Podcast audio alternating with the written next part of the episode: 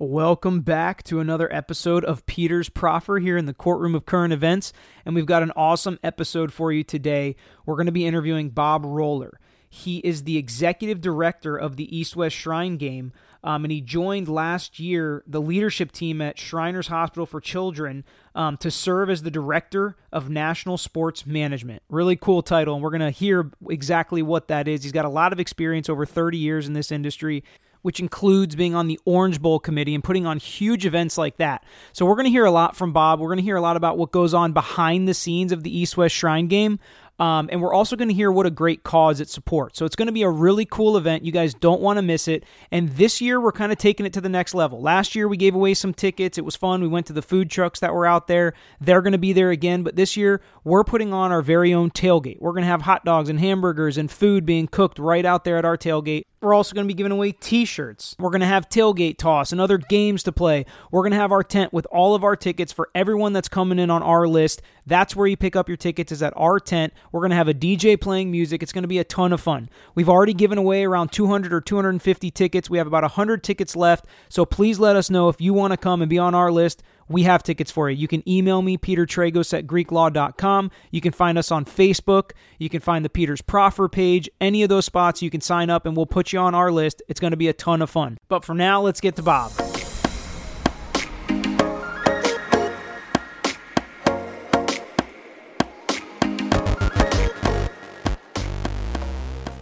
So, Bob, thank you so much for being here with us. I'm really excited to, to get to interview on this podcast and talk about the East West Shrine Bowl this year.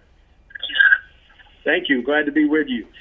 So, the first thing that some people may notice is the name has changed. Instead of the East West Shrine game, now it's the East West Shrine Bowl. Why has it uh, Why has it changed names this year? It was simply a leadership decision by the board of directors of Shriners Hospitals for Children meeting over the summer. Most of the postseason games all carry the name bowl, the, All Star games, and then, of course, the college bowl games. And we were really the only one that was called the East West Shrine game. And ironically, back in 99 and 2000, in a year that Tom Brady, uh, among others, played in our game, and it was in California, it was called the East West Shrine Bowl and then it reverted back to game up until this year. So it's nothing has changed except uh, those four letters. Good deal. So yeah, it's just kind of for continuity's sake, I guess. So h- how did you get here? How do you, how does somebody become the uh, national sports management member of the uh, Shriners Hospital for Children? Well, I was an athletic director for the past 21 years prior to coming here a year ago this month. And uh, I, I did have a background before that of working for the Orange Bowl Committee and working uh, with a national agency called Host Communications that sold the corporate partners for the NCAA Final Four. So basically, what that means is, is I've been around a while and worked in college athletics for about 35, 36 years. And the Shriners Board realized that we have these national sporting properties, but all of them were being run in essentially silos without any athletic director at the top to uh, keep them together, to work within our organization, to work with sponsors, to brand each of our events. And so they chose a year ago to hire someone with athletic director experience. And I was fortunate enough to get through that process.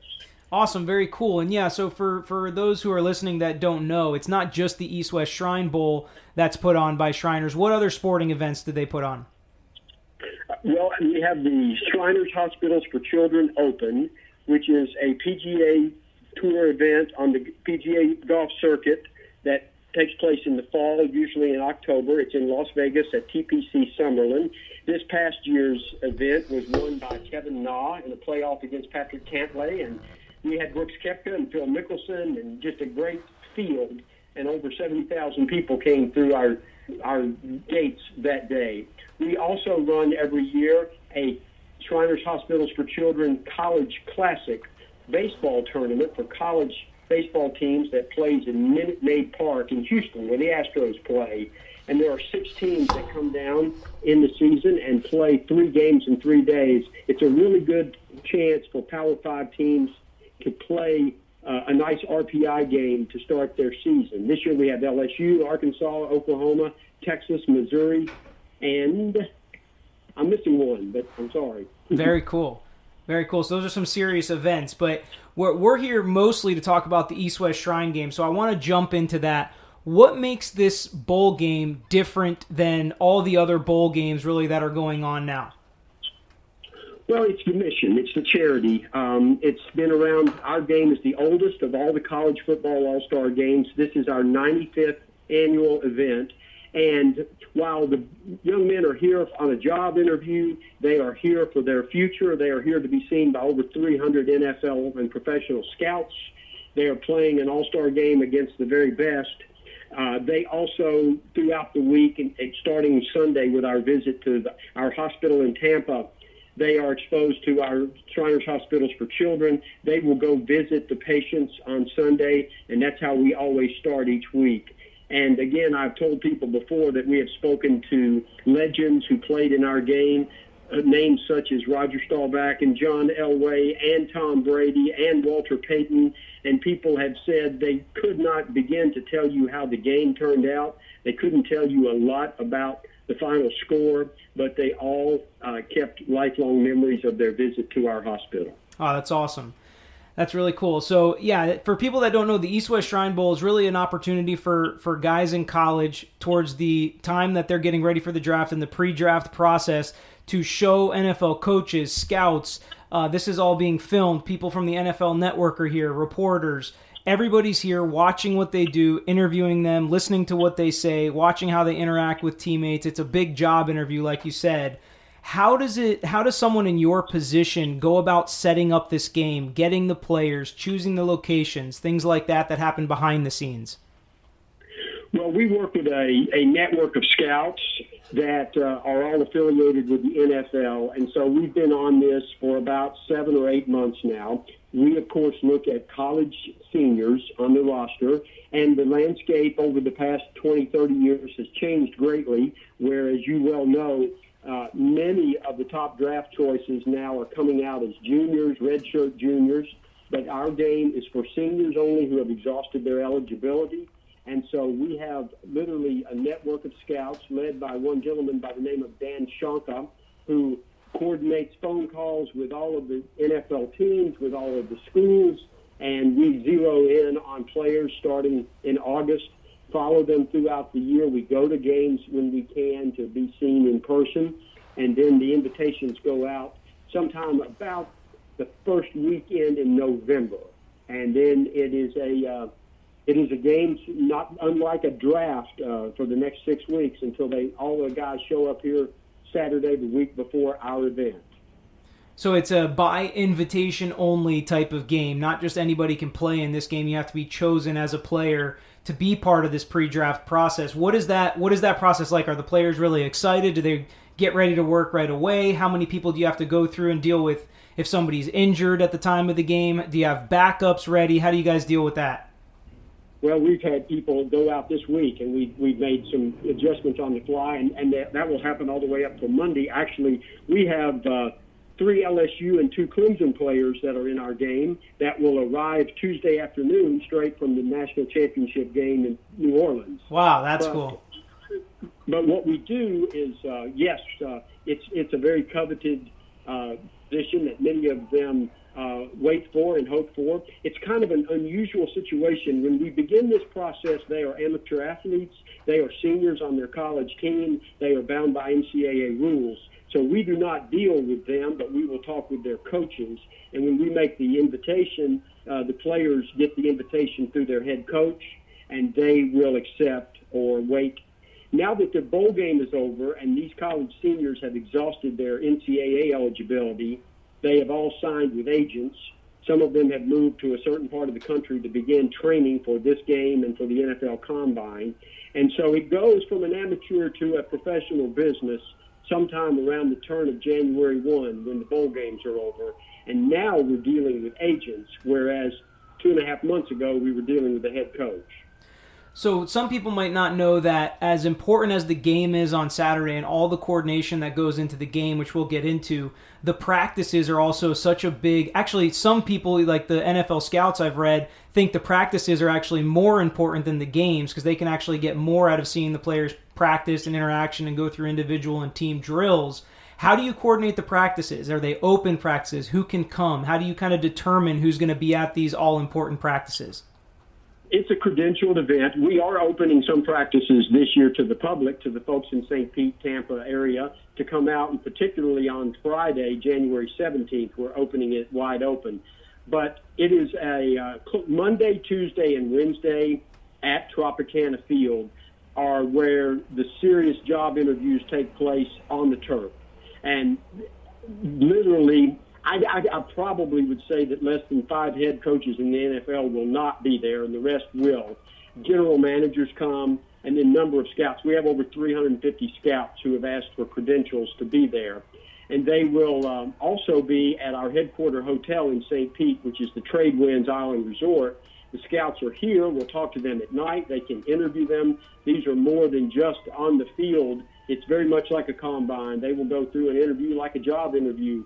We have a weights and measures portion on Monday morning.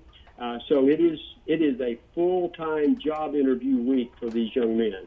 So it's it's a lot of the things that the combine has plus more since you're having practices in a game because a lot of times what someone was listed at in the in the college uh, book where they're you know 6'3 210 pounds. These are the real measurements that they get and these are the measurements that get sent out to some of the scouts. Even some of the scouts themselves get to take some measurements and a guy's actually 6'1 190 pounds. And this is sometimes that's right. the first time yeah. this real information comes out. So it's really cool and i'm sure it's a lot of logistics on the back end to put all that together. What what is it what does it take to put on the actual game itself how many vendors do you guys have? Do you, I know I see the food trucks out there. I see a DJ out there. I see some tailgate stuff going on. How do you put this together? Is it different every year? Is it some similar vendors every year? What's it take behind the scenes?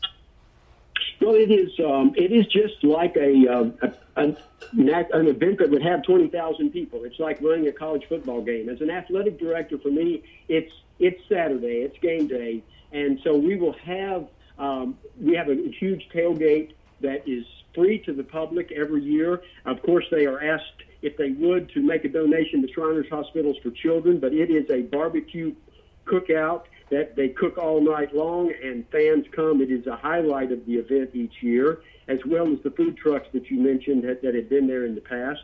Inside, we run it like a college football game with the full concessions. We have our East West Shrine Bowl merchandise and gear there as well. We have to get the referees are from the NFL. The the uh, video board is running as you would run at a college game. So there's a lot of work that goes into it, and a number of volunteers that are extremely vital to make it happen. And lastly, talk about the broadcast. Where where is the game broadcast? Is it is it on the radio? Is it on TV? Where can people find it? Where can people listen and watch? Sure, it's a national broadcast, both television and radio. Our game is Saturday, January 18th at 3 p.m. Eastern. It will air nationally on the NFL network.